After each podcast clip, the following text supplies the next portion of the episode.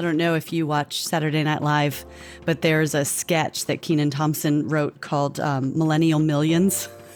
and it's hilarious. You need to go watch it because it's so a Gen Xer is the host. That's Kenan Thompson, and then there's millennials who are answering the questions, and then the boomers come out and talk about how they've just made everybody rich and they're never going to die. And Kenan Thompson says, "Hey, I'm Gen Xer. I just sit on the sidelines and watch the world burn." okay, maybe that's a bit harsh, but members of Generation X have a bit of a reputation. I would know. I'm one of them. We're known for having a healthy distrust of authority, being somewhat aloof, and for doing things our own way. But we've been through a lot as a generation. From Watergate to the first personal computers, to being raised by hardworking parents who often left us to our own devices. Gen Xers prize independence and security, which makes some of us ambivalent about entrusting our money with digital payment technologies. But Jason Pavona, Senior Vice President and General Manager of Global E-commerce at FIS, says that doesn't mean we're tech averse. 71% uh, of all Gen X have actually purchased something off social media, right? I mean, that's a staggering number.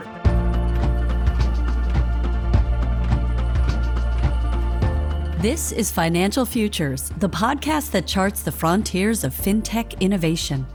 This season, we're taking a closer look at each of the five generations alive today and how they like to shop and spend their money.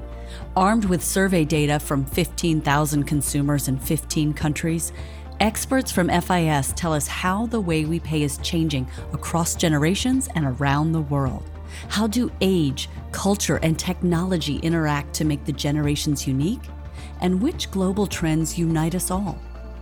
Today, fellow Gen Xer Jason Pavona joins me to hash out what makes our generation tick. We'll explore how brands can connect with our supposedly marketing resistant peers, why credit cards are still our payment method of choice, and how to design reward programs that earn our fierce loyalty.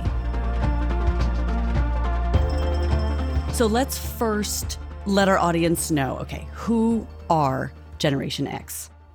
Yeah, so I think when you when you look at Generation X, right, it's uh, the group of people are, are sandwiched in the middle, right? So you've got the, the millennials on one side, you've got the baby boomers on the other side, and you know they've got a bunch of uh, interesting characteristics as all generations do, right? So they're incredibly time sensitive, right? They're looking for things that make their lives easier.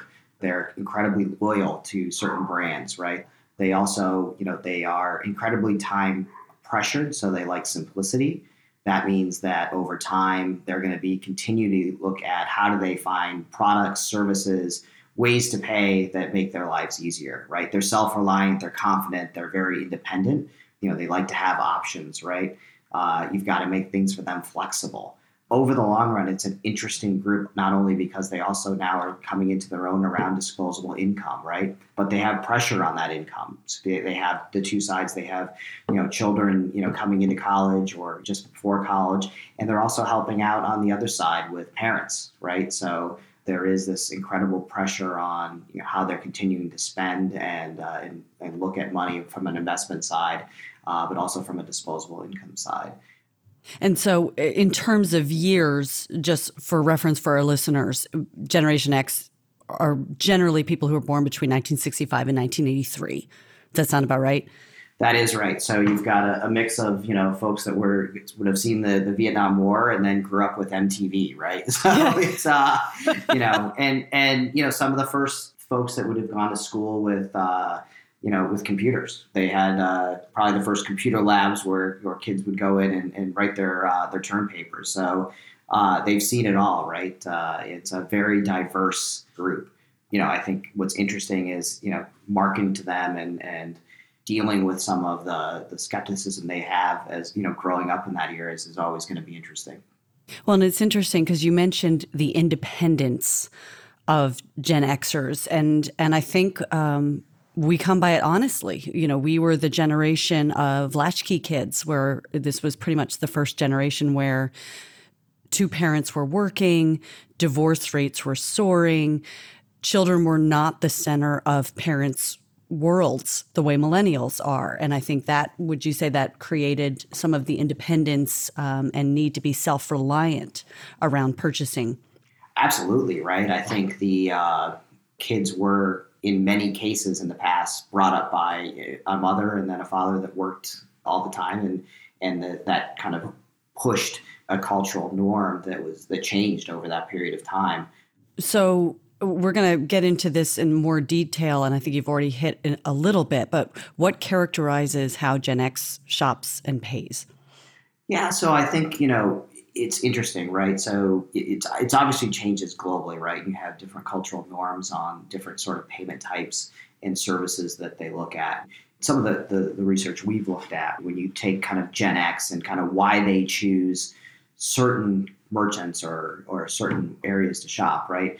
online it's a pretty interesting mix right you know one of the first things they talk about is you know free shipping right? It's this concept of i'm getting yeah I'm, I'm getting a deal right? And it's simple right? I don't have to think about it. I'm not worried about you know am i going to pay $10 for shipping or $30 for shipping? It's about simplicity right? They also you know i think there's there's, there's a massive mindset around Gen X, around being a trusted brand and the authenticity of that brand, right? You see that time and time again, right? Whether it's you know whether it's Harley Davidson, whether it's Restoration Hardware, you know they want to know what the brand's about and they want to identify with it and they want to make sure that it's quality, right? Uh, I think we also, you know, we also look at, you know, able to shop in the channel that they want, right? So we talked about kind of the the time constraints that ha- this generation has. So around they you know they cherish simplicity, right? They cherish time. And so the ability to either purchase online, in store, the way they want to do it, it's got to be easy to find. They have to have the ability to say, I want to go, I want to get it, but also remember that they're heavy on research, right? So they do want to make sure that not only, you know, before that purchase, they're going and doing a, you know, they, they want to understand what they're buying, they understand what the benefits are, they want to understand other people's experience with it uh, and are they getting uh, getting something that other people have not only enjoyed but actually worked? And I think the other thing that is when you look at you know how they pay, they're still primarily paying with you know credit cards and debit cards, right? It's uh, that generation is also their habits, you know, are hard to break, uh, and so no, no, yeah, it's a it, it's interesting, right? And even if you look at kind of how they choose cards, right? You know, 50% of Gen X choose cards based on points. And 67, you know, if you look at other countries, Canada, it's 67 uh, percent, right? So they're going to pull out a card that they know they're getting some benefit from. And quite honestly, they probably did a lot of research on that card to figure out whether that points program was a good points program and were they going to actually be able to, you know, benefit from it, and whether they were getting other other exclusive offers, other things that actually make that that uh, those things drive home. So when you look at kind of the purchasing habits, right? I mean, it does follow that generational mindset, right? It's, you know, I want to be independent and I want to go with brands that, you know, give me not only joy, but assure me that it's something that's quality, right? And I want to make sure that I'm doing it in, in a time sensitive way on my terms, right? So the independence coming in and I want to see some benefit, right? Because I have a limited uh, potential around my disposable income because I'm supporting multiple generations, and you know I want to retire. yeah. Eventually, right? Yeah. we Gen Xers do love our credit cards. And our desire for security makes a lot of us wary about adopting technologies like digital wallets. But Jason says that doesn't mean we've closed our minds to digital payments, especially when you look at Gen Xers globally you know Asia, right? Uh, wallets, as an example, you know, continue to drive you know a huge portion of uh, overall spend across generations, right? So especially online, where I think seventy one percent about in China use a wallet when they're buying online.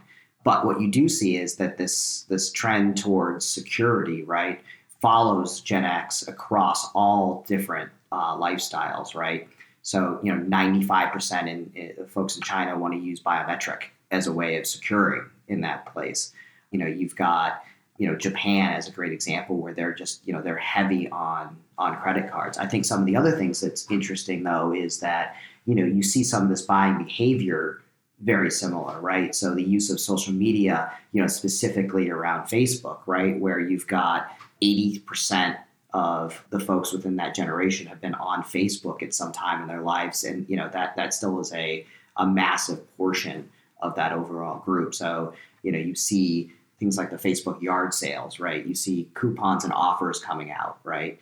A continuous you know drive towards the use of social media for them to get validation you know around the things that they're doing, right? To the point where you know, 71% uh, of all Gen X have actually purchased something off social media, right? I mean, that's a staggering number if you think about it, right? If, you know, the people talk about the fear or the, the fact that they're really not engaging, you know, from a, a technology standpoint, it's just, I, I think that's a little overblown. I think it, you know, 90% own a smartphone.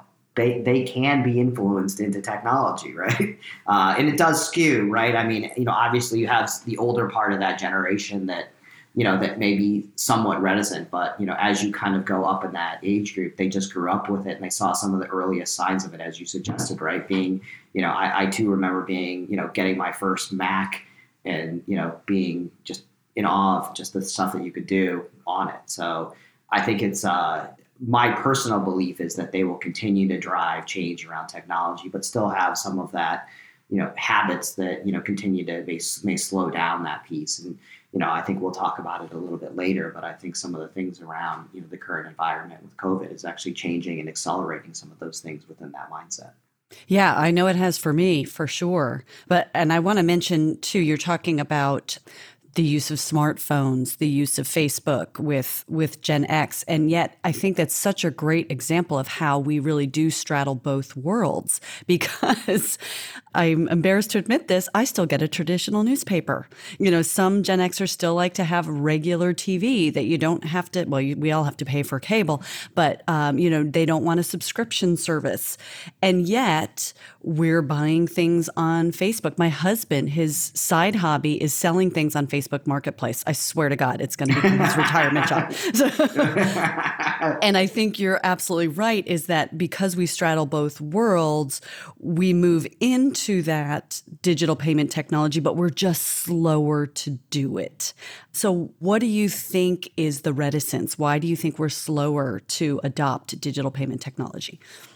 Yeah, so I mean, I agree with you, right? I mean, I still get a, a Sunday Globe, uh, and it's for one reason to you know sit and read the the sports page. Mine's the crossword. I like to write with a pen.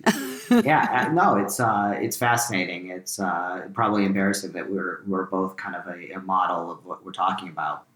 You see it across payments, right, and and how you market to them it's really about finding ways in which they're going to provide or they're going to get value right and that that's where it changes the mindset right so that generation has, you know, often been called, you know, one of the hardest to market to, right? The unmarketable. The unmarketable, yes. So I think that, you know, when you take a look at, you know, how successful businesses have, you know, gone and, and messaged to those uh, that group, right? It has been about, you know, authenticity, right? It has been about providing simplicity. It has been about creating a mindset uh, around value.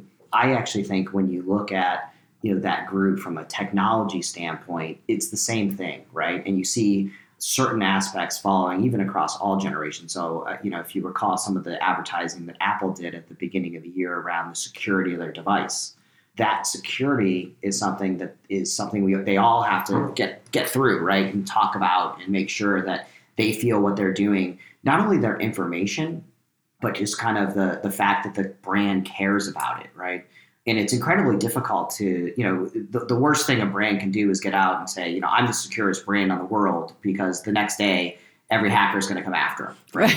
And so you know a lot of it is about you know how you use your brand promise and reinforce that in the actions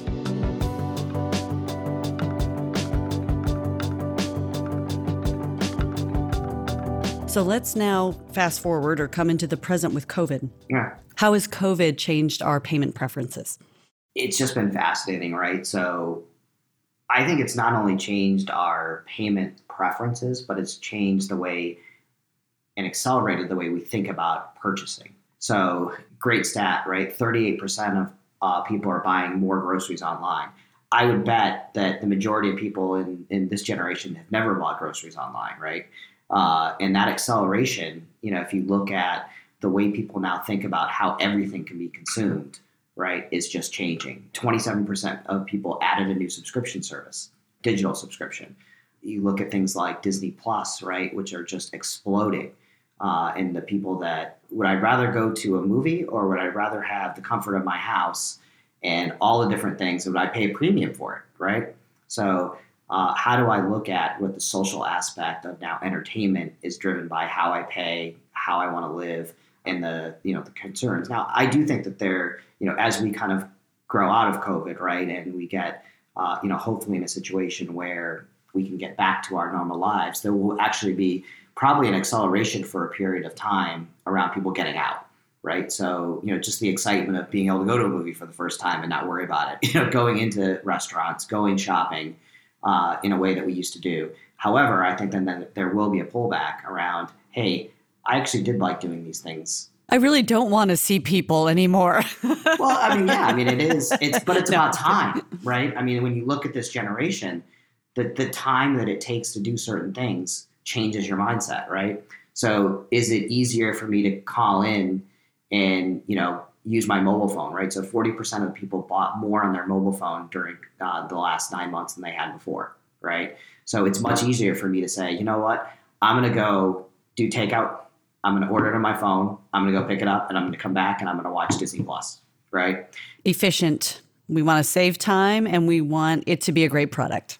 yeah. So I think that's where you know I think that's where we that's where we see the change. I think we also see we're also going to see an acceleration of contactless. We're also going to see acceleration of mobile wallet, just because that they they were forced into a mode to use it. Right. I actually went into a store in the summer and they didn't take cash for years used to see we don't take credit card. right, right, because it added on a fee and took longer. It's so counterintuitive. I hear and you. So now it's a and and you know as you look at you know certain economies, right? There is a cost to taking cash that's calculable, right? Uh, and it is a pain, and it will disappear. It's just a question of when. uh, you know, but I I think that that the the acceleration around people's desire to use something that's easy, safe, secure, and fast uh, is going to continue to accelerate, right? And you know, the other difference is too. You look at you know, with even with my kids, right? Uh, they have a debit card that I can control, and it's a lot easier than giving cash. I get alerted every time you know they spend money. Uh, I get alerted when they don't have money and spend money, and uh, that kind of thing that just drives you know a change in mindset, right? So I think when you look at COVID, there's been a lot of interesting ways in which Gen X have realized, hey, wait a second, this stuff actually is faster. This does actually make my life simple. And I think that you know you'll you'll see this. Uh, in some of it's also you know reverse where it's on the merchant to kind of help accept it, right? So you see this natural progression of wallets at a POS, right? You see this natural progression of contactless at a POS. So it is a kind of a dual sided issue where, hey, I'd love to use it, but you know we're not all in San Francisco and New York where everything is you know the technology is out of this world, right? It does you know kind of creep into other parts of the U.S. more slowly and even globally, right? Where you see, you know, places like Japan that are far more advanced from a, a, payment standpoint and a cashless standpoint than we are and so that those generations kind of get almost forced into it versus you know whether they want to do it or not. Right right. So i think over time yeah i think covid has done obviously been a has changed some of the cultural mindset about uh, how we're going to want to do things. And i think that's you know it, it is going to be a mark that we all remember and something that i think we look back and study you know not only around payments but just what cultural events did it accelerate within uh, communities globally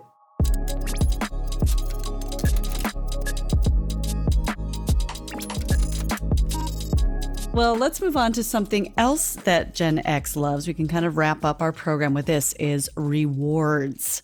We know that we love our rewards and our loyalty programs. We search for coupons online. My husband still gets the Sunday paper mostly so he can clip coupons. I kid you not.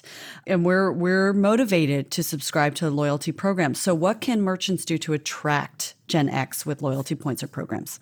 Yeah, so I think it's an interesting uh, it's a really interesting journey, right? And, I agree with you. It's you know we talked about it kind of earlier around points, right? Where the cards that people pull out of their wallets in this generation are very much geared towards points. And you can bet your life that they researched that card to no end about whether it's the best point program or not. so, you know, I think when you look at kind of merchants and, and institutions that are looking at putting uh, loyalty programs together, you know, some of the things that we really see as important, right? As we've talked about, you know, time sensitive, right? It's got to be minimal in order to create your first interaction with it, right? So they should understand why they're doing it, but the sign up and enrollment process needs to be really simple. A to the men. Yes. yeah. I'm with you. If they want to do research, the rules and redemption policies, right, have to be incredibly digestible, right? It can't be this, you know, a 100 page document, you know, six type where, you know, no one's ever going to read it. If they want to do it, they want to understand what they're getting, right? The other thing is that very early on in the process, meaning, you know, like within the first four minutes, you got to give them some value up front around using it, right? So as you kind of talked about a coupon or a discount or, hey, join our loyalty program today. You know, the, your first day in the loyalty program, you get 20% off your first purchase, right? Get them engaged right away so that they're actually using a product and seeing how the loyalty program is benefiting them, but also more importantly, the quality of your product and how much you that you're going to stand behind people within this loyalty program, right? Uh, the other thing that we've constantly seen around points programs uh, within this group is points can expire.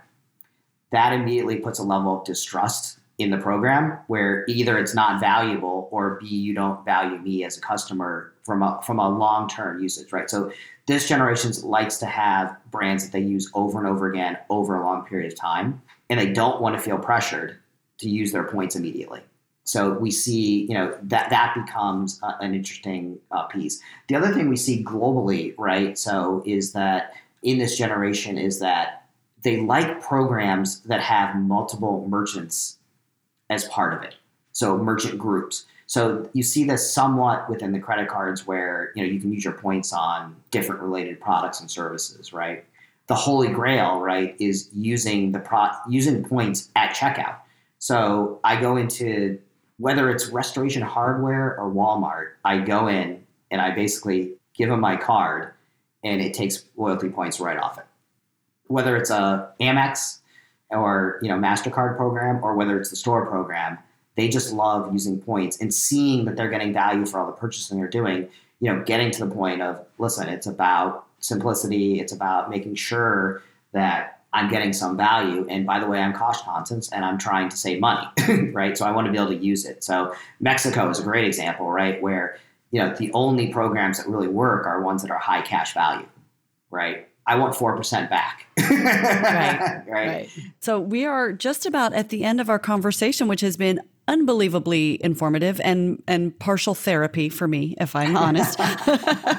um, so wrapping things up, what would you say the top three takeaways are for merchants, our, our merchants out there that are listening and wanting to market, um, get more Generation X as customers? you know, first and foremost, it's it's understanding the different generations and how you're going to market to them. Right? Everybody's different. Uh, you know, we've talked about some of the things that make uh, you know Generation X special. And if you're looking at that group, it's really about you know how do you make it simple and, and, and make sure that it's uh, you know time sensitive, meaning understanding the fact that they they just love to make sure that they're saving time and, and working in an environment that is uh, that people understand that. Uh, the second piece is making sure that you understand the, the marketing channels that are best for that generation, right? And I think as we've seen in the past, Generation X, you know, email is, is still a huge driver of the different pieces that they respond to, but also not forgetting social media, right? So as we talked about Facebook, you know, 80% of the folks have been on Facebook in that generation. And they're making purchases more importantly, right? Which I think would surprise a lot of people when they think about it. And then third, you know, just be true to yourself as a brand, right? And that, you know, I don't think Generation X is alone in this is in this issue. Is that they want to they want to trust brands, they want them to be authentic, and they want to know that you know who they're buying from is someone that's going to stand by their products and services, right? And that's obviously especially true around Gen X. Jason Pavona is Senior Vice President and General Manager of Global E-commerce at FIS. That's it for today's show.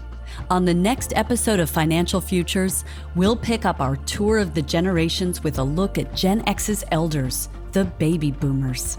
See you then.